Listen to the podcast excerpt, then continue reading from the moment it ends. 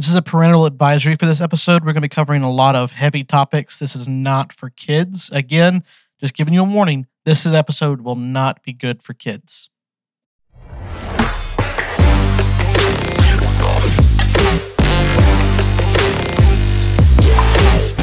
Hello and welcome back to Zach's Fact Shack. So today is going to be a little different than any other episode I've ever done. We're going to be covering some pretty dark material that's been that, that has come out recently, and to be honest with you, pretty sad material. I had the unfortunate privilege, I guess, to wake up this morning to a lot of news about a very large denomination of churches in America. And it was not pretty at all what was said. Um, it's it's pretty pretty sad. Um, let me let me just go ahead and let's get into this. So today I'm going to start out with a CNN uh, article. It's the quickest place you can find it. Um, and then I will actually go to the report itself and we will discover for ourselves what exactly took place. So, CNN states that the investigative firm hired by the Southern Baptist Convention to look into allegations of sexual abuse allegations being mishandled. This investigative firm combed through documents and interviewed current and former executive committee members, staff, trustees, witnesses, and sexual abuse of uh, survivors. In total, approximately 330 people were interviewed. The investigation targeted the period between January 1st, 2000 and June 14th, 2021. This is what it found. Quote from the CNN article The SBC's response to sexual abuse allegations over the course of two decades was largely driven by a small cadre of staff as well as its outside lawyers. Quote, abuse allegations were often mishandled in a manner that involved the mistreatment of survivors. The report highlighted that a list started as early as 2007 was maintained by an executive committee staff member who had been documenting reports of abuse for more than a decade. However, there was no indication that the executive committee staff took any action to ensure that the accused ministers were no longer in positions of power at Southern Baptist churches. The most recent list that was re- prepared by this staff member contained the names of 703 abusers, with 409 believed to be Southern Baptist Church affiliated at some point in time. Numerous accounts included in the timeline indicate some within the executive committee leadership tried to minimize or even ignore the allegations to protect SBC's reputation and to avoid the risk of legal liability for sexual abuse at its churches. I have read through a good portion of this report. Now, don't get me wrong, this report is over 288 pages. I could not read all of that in one day. And there are two appendices that go with it that I have not even touched yet. But short of that, I have read as much as I could in the time that I've had it. And I want to bring to you what I have read and leave it to you to decide what you think needs to be done. I, for back for a little bit of a backstory, I grew up a pastor's kid of Southern Baptist churches.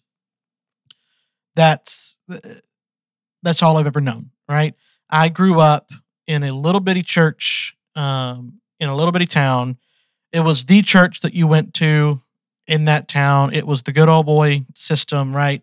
If you were going to get any business or get any votes, you went to church, and that just happened to be that church. My dad had been called to that in the early uh, 90s or I guess mid 90s at that point, and was there for 10 years. Felt called to leave and was called to another church in the same county, but further down the road a few years later, and was there for some 15 years. The SBC is what I have known all my life. My grandfather is has been a Southern Baptist preacher most of his life. It's what I know. These people that are covered in this report are people that I have looked up to, people that I have uh, learned from, that I've read their books about, that I have sought wisdom from. And don't get me wrong, I understand and have always understood that people are people. They make mistakes, they make errors, they rebel against God, they do their own thing. But it's always a little bit depressing whenever you find out that somebody who you've looked up to for so many years messed up so, so horribly. I am not casting judgment on anyone. Again, I understand that everyone has their problems, everyone has their sin, everyone has their consequences that they have to deal with. I am also not negating all the things we're going to cover in this. And the reality is, this is dark, and the actions that I'm going to cover in this are evil. They seem to be credible from what I can read in the in the report. They do do a really good job of showing both sides of the story as best they can. Obviously, to some degree, people do not tell the truth. There will be um, a period where you have to figure out who's telling the truth because somebody's lying.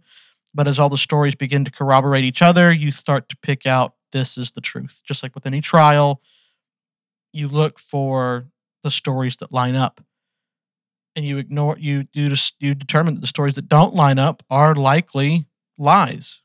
And when I say line up, I don't mean that they are word for word, but I mean that they hit the high points, right? That they tell you the same general information from a different viewpoint. And this this this report seems to do that. Let me start out, and I'm just going to read this to you to kind of give you uh, an idea of what this this report is trying to do.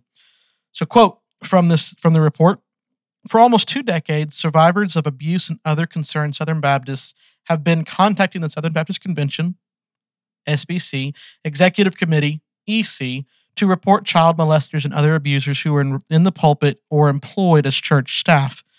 They made phone calls, mailed letters, sent emails, appeared at, at the SBC and EC meetings, held rallies, and contacted the press only to be met time and time again with resistance, stonewalling, and even outright hostility for some within from some within the executive committee.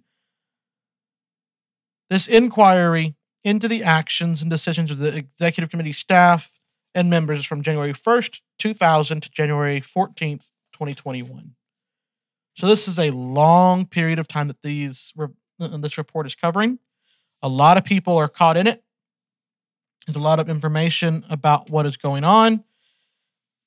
And unfortunately, the very first one that they cover, it's a man I've looked up to for years.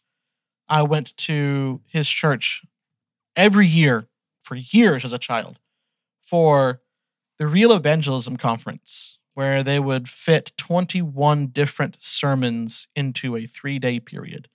It was pure exhaustion by the time it was done. It was just a fire hydrant of messages. These were the conservative elites of the denomination. These were the people that they wanted to make sure you understood the truth of the gospel. It was uh, hellfire and brimstone type preaching, Southern gospel music, large, huge choirs. In fact, every evening they would bring in a conglomeration of choirs from different churches in the Atlanta area uh, and they would have three or four hundred people up in the boot in the choir balcony singing. It was great music, great time, great messages. And at the time, everything seemed to be fine. But this first story involves the pastor, former pastor at this point of First Baptist Woodstock, um, in Woodstock, Georgia. Let me just let me just read this report and let you determine what you think is reality. During the course of our investigation, a Southern Baptist Convention pastor and his wife came forward to report that former SBC president Johnny Hunt. This he was president from 2008 to 2010, who was the immediate uh, past SBC president at the time. So what they're saying is that when this allegate when this alleged assault took place, he had just finished his second term and was no longer able to be president. So he was the immediate past SBC president at the time, had sexually assaulted the wife on July 25th of 2010. The allegations include grooming of the wife during Dr. Hunt's term as SBC president. At the time of the allegations, Dr. Hunt was also senior pastor at First Baptist Church, Woodstock, Georgia. Dr. Hunt extended his July sabbatical to mid September after the alleged incident. The husband, an SBC pastor for 25 years, will be further known as Pastor, had a professional relationship with Dr. Hunt, whom he considered a mentor. Pastor and his wife, further known as Survivor, told us that prior to the assault, Dr. Hunt groomed the couple with flattery and promises of help and ministry. They also reported that Dr. Hunt gave an unusual amount of attention to, to the survivor, including making remarks about her appearance and comments of a sexual nature and unwelcome touching, including kissing her hand. The couple stated that after the assault, they were silenced by Dr. Hunt and the staff counselor at First Baptist Church Woodstock, who convinced them that they should not talk about what happened. Recently, as, pa- as pastor was completing his doctorate while studying clinical counseling, conflict resolution, and peacemaking, and as survivor entered therapy with a licensed trauma therapist, they began to process what they had experienced and contact- contacted us with this report. We conducted multiple interviews with the couple who relayed the following information. At the June 2010 annual meeting, Dr. Hunt invited the couple to come spend some time with him and his family at Panama City Beach while he was on sabbatical for the month of July. Pastor and survivor looked up to Dr. Hunt as a spiritual father figure. Dr. Hunt is 24 years old, or 24 years older than the couple, with daughters close in age to survivor. The couple did not or did take a short vacation to the beach, staying at a separate location, and spent some time with the Hunts. At one point, Dr. Hunt kissed Survivor on the forehead and made inappropriate comments about Survivor's figure. After the trip, Pastor told Dr. Hunt that Survivor wanted to return to the beach before school started to hear Bobby Bowden speak at Highland Park Baptist Church in Panama City Church, Panama City Beach. Pastor asked, asked Dr. Hunt's advice on securing a condo for her. Dr. Hunt gave him a phone number for a condo owner in, her, in his complex. Pastor then called, and the owner told him to, to book directly on Vrbo. Unbeknownst to Pastor, it was the unit next to Dr. Hunt's condo. On Saturday, July 24th, 2010, Pastor texted Dr. Hunt and asked him to keep an eye out for Survivor. Dr. Hunt responded that he would take care of her and that his family will keep an eye out. Pastor and Survivor said they trusted Dr. Hunt and were under the impression that Dr. Hunt and his family would be at the beach and Survivor could contact them if she needed anything.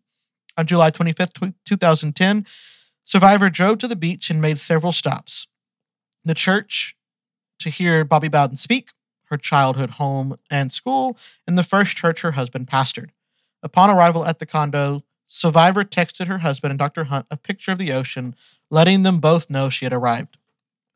Dr. Hunt texted her asking what condo she was in. I assume this was separately and not in the group chat.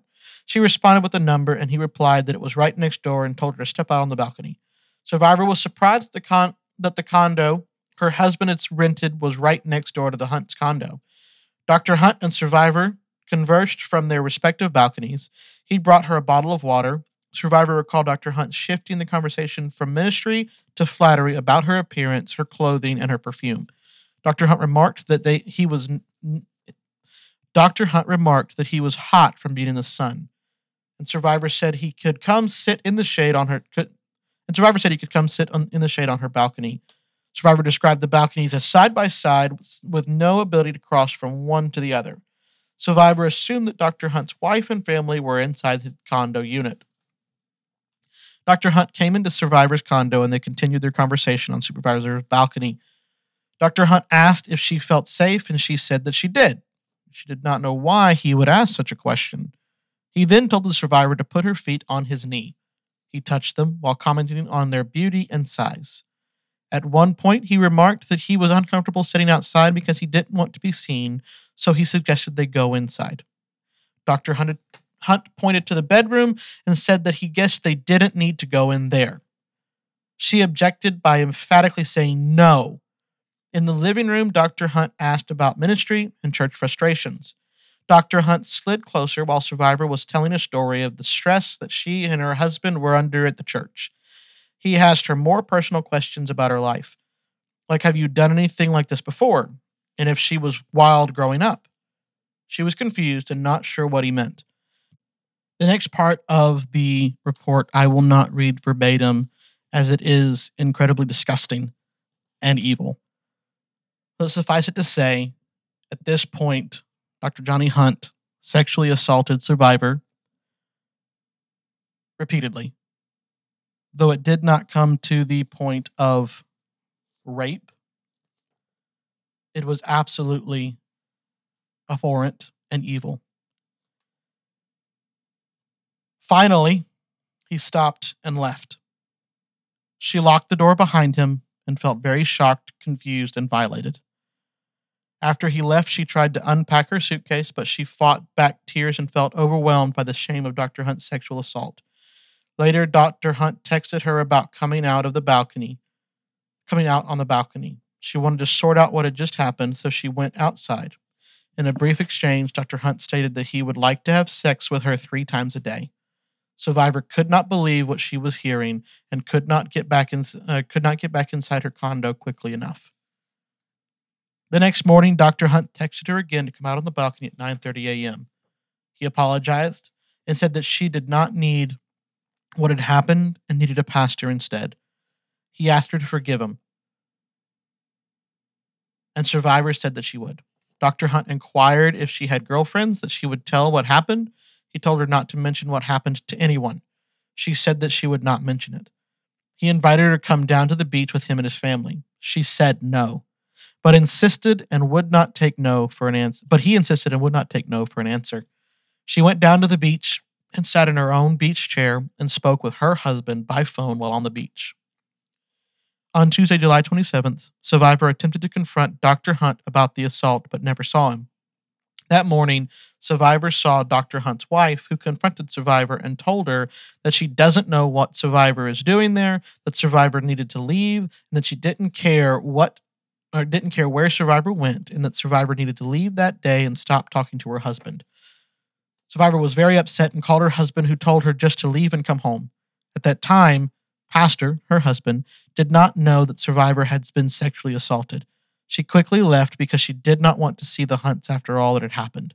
Several days later, Dr. Hunt contacted Pastor and told him that they needed to meet at Pastor's church, FBC Woodstock, on Monday evening, August 2nd, 2010. Dr. Hunt met the couple there, accompanied by Roy Blankenship, a counseling pastor at FBC Woodstock. During the discussion, the pastor learned for the first time that Dr. Hunt had sexually assaulted Survivor. Dr. Hunt mischaracterized his assault of survivor, admitting to a light kiss and touching of the survivor's chest over the clothes and trying to pull her shorts down. He, tr- he stated that, thank God I did not consummate the relationship. Survivor and pastor stated that Mr. Blankenship said that, in his expert opinion, an inappropriate relationship had developed and that, based on his information, it was consensual. Survivor states that at the time, she believed that even though she did not consent to what Dr. Hunt did to her, she was made to feel it was consensual because she did not fight back. When Survivor attempted to provide her version of the events, both Dr. Hunt and Mr. Blankenship spoke over her. Survivor and Pastor stated that Mr. Blankenship told the couple that he had cleared his calendar and was going to initiate counseling for them. That week, the couple began to meet with Mr. Blankenship, who forbade them from discussing what happened on July 25th.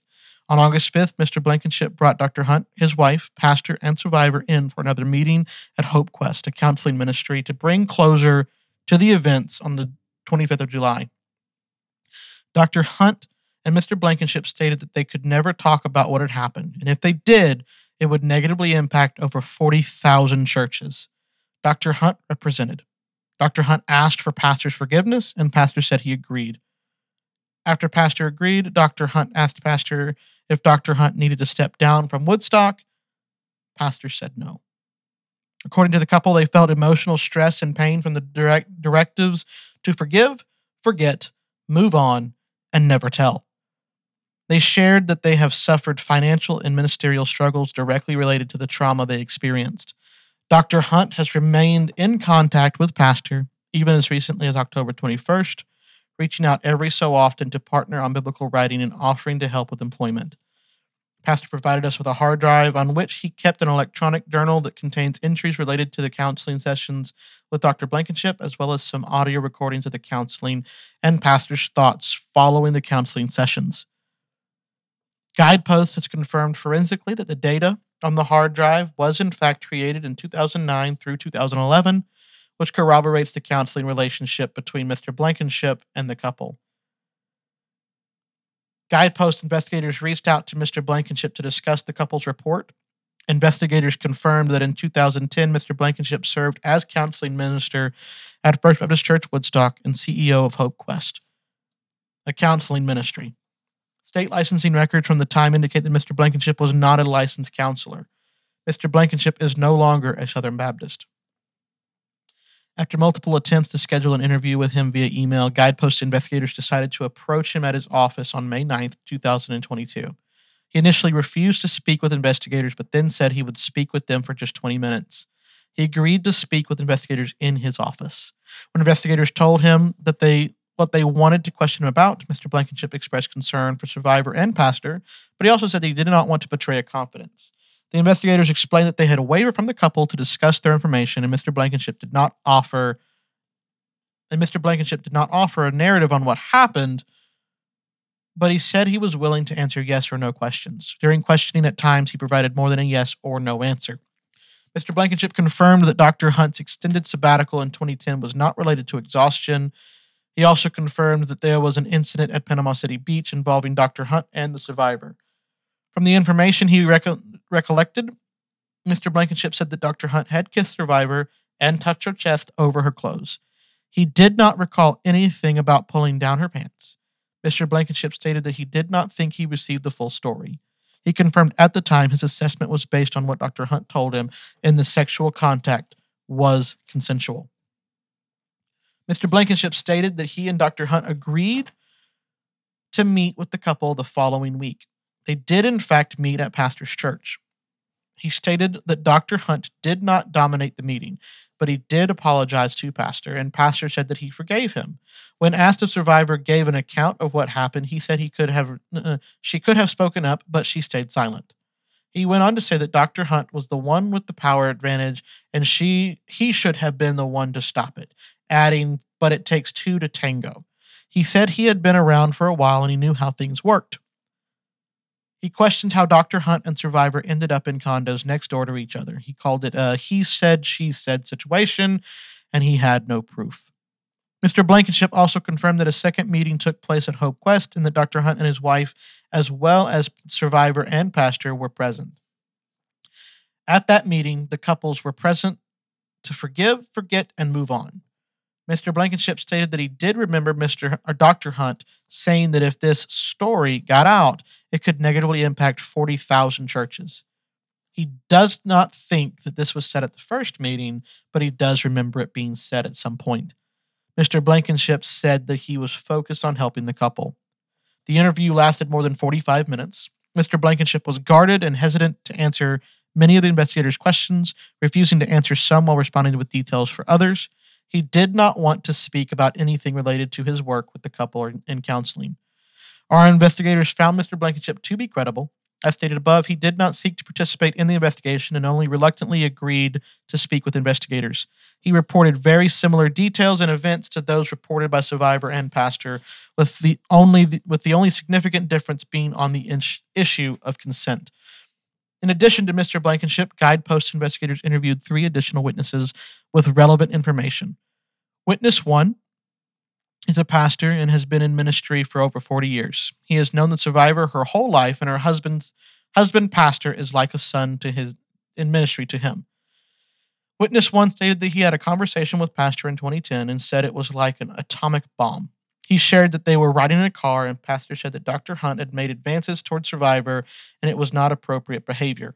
He remembered Pastor saying that Dr. Hunt had helped him find a condo to rent for Survivor. Pastor told him that it happened at a beach condo and that Dr. Hunt had kissed her, touched her uh, chest, undid her shorts, and then it may it may have stopped there. Pastor also st- told him that Dr. Hunt wanted to talk, and the couple met with Dr. Hunt and a counselor, where Dr. Hunt admitted that it was inappropriate, but told Pastor that it didn't go all the way. Witness one said Pastor told that told him that Dr. Hunt asked for forgiveness, and Pastor forgave him. Witness one stated that both Pastor and survivor respected Dr. Hunt and valued their relationship with him, and he was not aware of any conflict between Dr. Hunt and the couple prior to this incident. Witness 1 has known Dr. Hunt for over 20 years and traveled with him on international mission trips. He also stated that he could never see Survivor being an instigator in this situation. Witness 1 says that he this has affected Pastor and Survivor's ministry and wondered what their ministry trajectory would have been if this had not happened. Witness 2 is currently a senior pastor at a Southern Baptist church who worked closely in the same church with Pastor for over six years. He stated that Pastor had confided in him sometime around 2012 after a conference where Dr. Hunt was speaking. Pastor told him that Dr. Johnny Hunt is not what you might think. Witness 2 said that Pastor told him about Dr. Hunt abusing Survivor. Pastor did not give specific details, but shared that it was sexual in nature. He also said the pastor felt pressured by Dr. Hunt to forgive him. Witness 2 shared that it was that it has affected pastor's ministry, and he deals with anger because of it. He stated that it was very hard on Pastor when Dr. Hunt was hired by the North American Mission Board. He also shared that Survivor is an amazing person, that he observed how hard it was for her to trust people in the church. Witness 3 has served as a bivocational pastor in Southern Baptist churches and worked in local and state conventions. He is currently a minister in residence in a Southern Baptist organization. He has had a coach coaching mentoring relationship with pastor and has known him for 4 years and said that during the, his work with pastor Pastor told him about Dr. Hunt making advances on Survivor and groping her and then subsequently covering it up. Pastor also shared that Dr. Hunt had apologized to Pastor for it. Witness 3 stated he had seen the hurt that this has caused Pastor and it has affected his ministry. Guidepost investigators found all three witnesses to be very credible with clear recollections of Pastor's statements to them. The witnesses are still very much involved and committed to Southern Baptist life and the convention. As Guidepost investi- investigators were investigating the couple's report, they interviewed Dr. Hunt on two occasions. During the first interview, Dr. Hunt was asked standard questions related to the actions of the EC, Executive Committee, as detailed in the messenger's motion. Guidepost investigators did not directly confront Dr. Hunt at that time, as investigators had not yet spoken to key witnesses for corroboration. During the first interview, Dr. Hunt did acknowledge that during the publicly announced extended sabbatical, he was under the care of Dr. Blankenship, or Mr. Blankenship, I'm sorry. When asked if the sabbatical was at all related to a sexual abuse matter, he replied in the negative.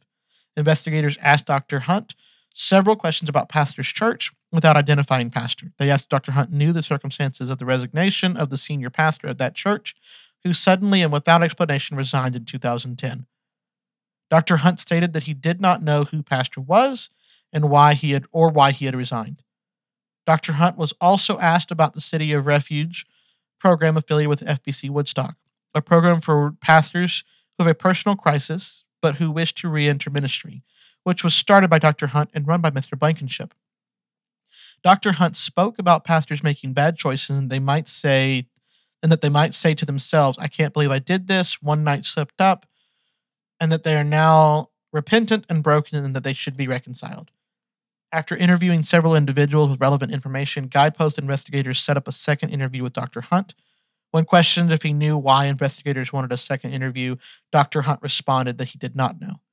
Guidepost investigators explained to Dr. Hunt that they had received an allegation of abuse involving him, and he knew what they were talking about. Dr. Hunt responded that he was totally in the dark.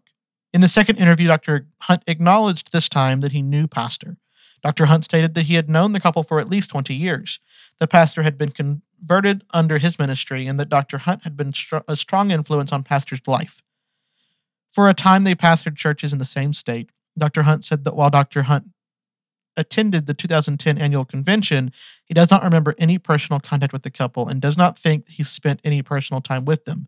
He shared that he takes time off every year in July but he does not remember having the couple as guests when he was in Panama City Beach. But he says that he may have had lunch one time during that period of vacation. Investigators asked if at some point Pastor had contacted him about finding a place to rent for survivors to come back, or for survivor to come back down to the beach for a week. Dr. Hunt did not remember Pastor asking him for information, nor did he recall providing a phone number to help find a place. Dr. Hunt did state that he remembers Pastor calling to sur- say Survivor was coming to the beach and that his family uh, and that his family would look out for her. Dr. Hunt remembered Survivor texting him a picture of the pier saying that she was there. When asked if he knew where she was, Dr. Hunt said that he, unbeknownst to him, Survivor had rented the condo next door, but he had no role in that. He stated that he has no idea who owned the condo next door because the building is mostly rentals. When asked if he had any contact with Survivor while he was there, he responded that it was very brief on the balcony. While on the balcony, he remembers Survivor telling him about going to see Bobby Bowden speak that morning, but did not remember her saying what else she did the day before getting to the beach. Both Dr. Hunt and Survivor described the balconies as side by side, but you could not walk through to the other side. Dr. Hunt was asked whether he went onto her balcony or entered her condo, and he responded he never entered her condo and was never on her balcony. Dr. Hunt said that after seeing Survivor on the balcony, he did not have any further contact with Survivor during the time she was there. However, later in the interview, he stated that he saw her the next day on the beach, and then following then the following day, his wife said something to her, and he does not know whether she changed places or just went home. Dr. Hunt said that he did not have any physical contact with Survivor, no contact whatsoever. He also restated that it was not true that he was on the balcony or in the condo. When asked specifically about whether he kissed her, pulled her out her shorts, or fondled her, he said no. He denies sexualized comments about her appearance, panties, tan line, or perfume. Dr. Hunt shared that his that his wife was uncomfortable with Survivor Next Door by herself because it just did not look right that she was down there all alone. At some point, he thinks his wife may have said something to Survivor, and that all he knew was that Survivor was not there anymore. When asked whether his wife was there the whole time with him, he stated there may have been a brief time that she was not there because of an event at Southern Baptist Theological Seminary, where she may have flown in and out in one day or the next day. He said it was possible that she was not there some of the time that Survivor was there. When asked if he contacted Mr. Blankenship, the counselor, because there was a problem between Pastor and Survivor, he said that he did not contact him in regard to that, but for just for general help because Pastor was transitioning in ministry and Dr. Hunt had always been a sounding board for him. Dr. Hunt remembers only one meeting with the couple on August 2nd. He said the meeting was brief and that he and his wife, along with pastor and survivor Mr. Blankenship, were present. Dr. Hunt claims that he never directed the couple, couple towards Mr. Blankenship for counseling. Dr. Hunt said that he did not apologize to survivor for sexually assaulting her during this meeting because there was no contact between the two of them. He denied saying, Praise Jesus, that I didn't consummate the relationship. If there was an apology, Dr. Hunt believed it was related to Mrs. Hunt offering or offending survivor about being concerned with her being there alone and them apologizing for her having to leave. He stated that someone has created a story on me. I would like to hear her story on this. Dr. Hunt said that the survivor had never come on to him and he never felt threatened by her. Dr. Hunt stated that he and Pastor had stayed in contact with contact over the years. Investigators asked Dr. Hunt if there were any similar allegations w- with other women. Dr. Hunt answered no.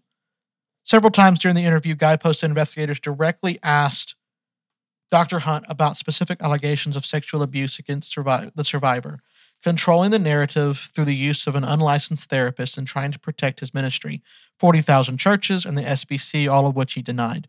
The investigators asked Dr. Hunt if there was anyone else he thought he should speak with about the matter. And he said the only ones who would know would be the couple and Mr. Blankenship.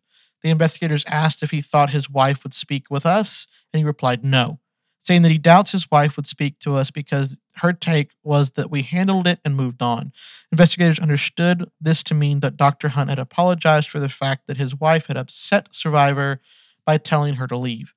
Throughout the interview, Dr. Hunt remained very calm, expressed little to no emotion, did not get upset, did not raise his voice or express outrage at the allegations. We included this sexual assault allegation in the report because the investigators found pastor and survivor to be credible. Their report was corroborated in part by Mr. Blankenship and three other credible witnesses, and Dr. Hunt, while denying physical contact, does acknowledge he had interactions with the survivor, including on the condo balcony during the re- uh, relevant time period. The investigators did not find Dr. Hunt to be credible in their interviews with him.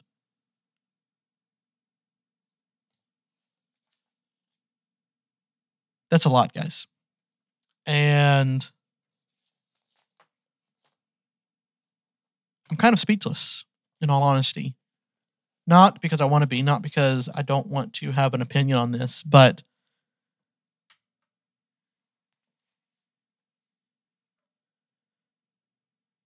obviously we don't know what really happened on that day. We might never know. But I can tell you this it seems to me that the story is credible. There are multiple corroborating witnesses to something taking place that day of a sexual nature, of inappropriate behavior. There is only one person in this story that is saying it didn't happen. But yet, even he corroborates many of the details of the story. Now, I'm not going to sit here and tell you that Johnny Hunt did do it I just don't know. But neither can I say that he did not do it because I just don't know. Here's the thing, guys. There were many things I didn't read in detail because even though I, I gave a warning at the top of this episode that this was not for kids, some of it's not for adults either.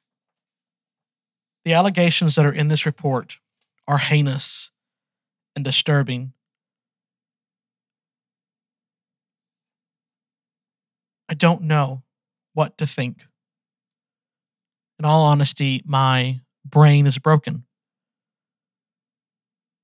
I want to believe that Dr. Johnny Hunt, who I looked up to, is innocent and that this is just a false accusation.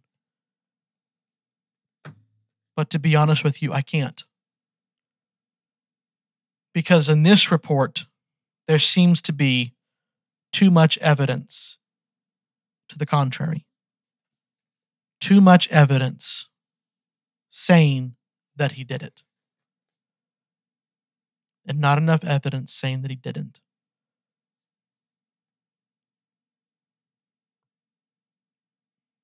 I am so tired of turning on the news and finding reports of pastors, deacons, and church leaders doing things. At what point will we learn?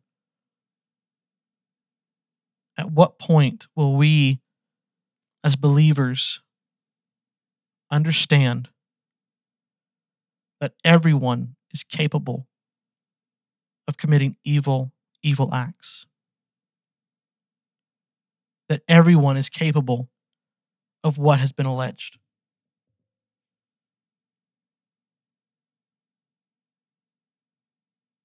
Sin has broken our world, it has destroyed our world. What God had created for wonderful, glorious things, we messed up. We broke.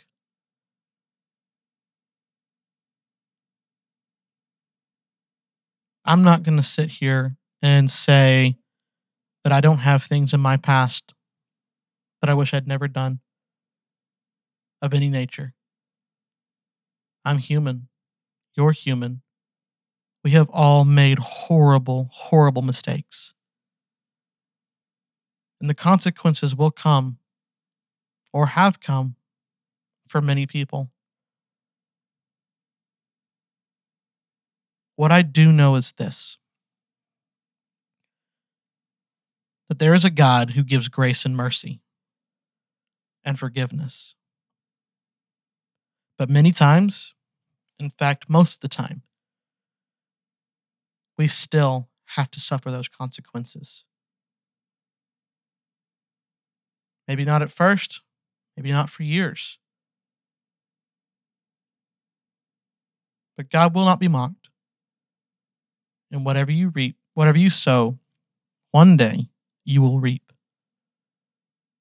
I pray that God would give me the integrity, the wisdom, the strength, the courage to run in the face of my own evil desires. Because this is the reality for all humans. We cannot avoid our own sin. We can't do it. Left to our own devices, we, we will make horrible decisions. This has been an incredibly depressing episode for me to record, and I know for you to listen to. I have been rather monotone in how I've read, because in all honesty, I don't know how else to read it. I had to detach my emotion before I lost all control of it, both through anger and sadness. Again, I want to iterate that I am not throwing stones. I am not condemning. But I am saying